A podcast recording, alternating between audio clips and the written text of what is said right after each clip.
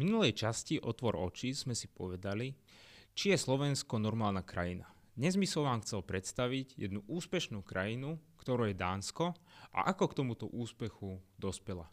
Poďme sa na to spolu pozrieť.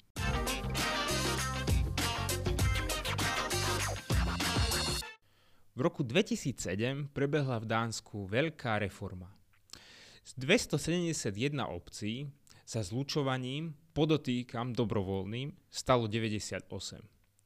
Obce boli motivované tým, že chceli prinášať občanom nové a nové služby. Lepšie a kvalitnejšie. Keď ale povieme A, musíme povedať aj B. Čo sa v Dánsku ešte zmenilo?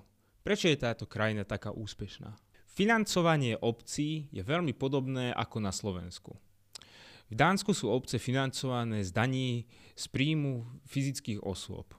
Teda čas vášho osobného príjmu je použitá na financovanie obcí, ktorá financuje ďalšie a ďalšie služby. Každá obec má ale inú daňovú sadzbu.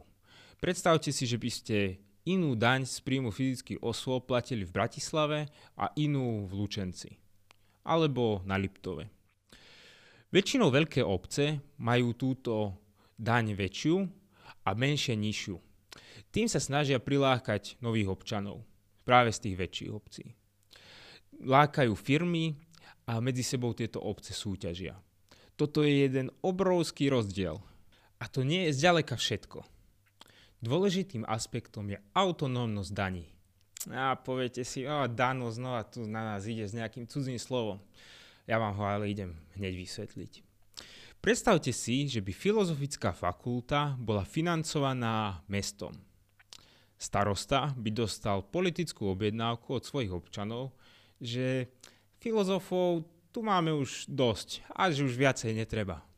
Teda poďme tú filozofickú fakultu zrušiť. Tým, že by sme túto fakultu zrušili v meste a tým, že je financovaná mestom, tak by starosta mohol vyberať nižšie dane a vám by zostalo viac peňazí, pretože obce sú financované z príjmu z fyzických osôb, teda z dane z príjmu fyzických osôb. Takto to môže fungovať pri všetkých službách a v Dánsku to aj funguje. Na Slovensku je to dosť taká kacírska myšlienka. Kľudne sa vám to môže zdať ako utopia. Dáni si vymysleli nejaký systém, ktorý by na Slovensku aj tak nefungoval. Ja vás ale prekvapím. Väčšina vyspelých krajín na svete tento systém využíva. Slovensko je jedna z výnimiek. Vyspelé krajiny môžete vidieť na ľavej strane tohto grafu.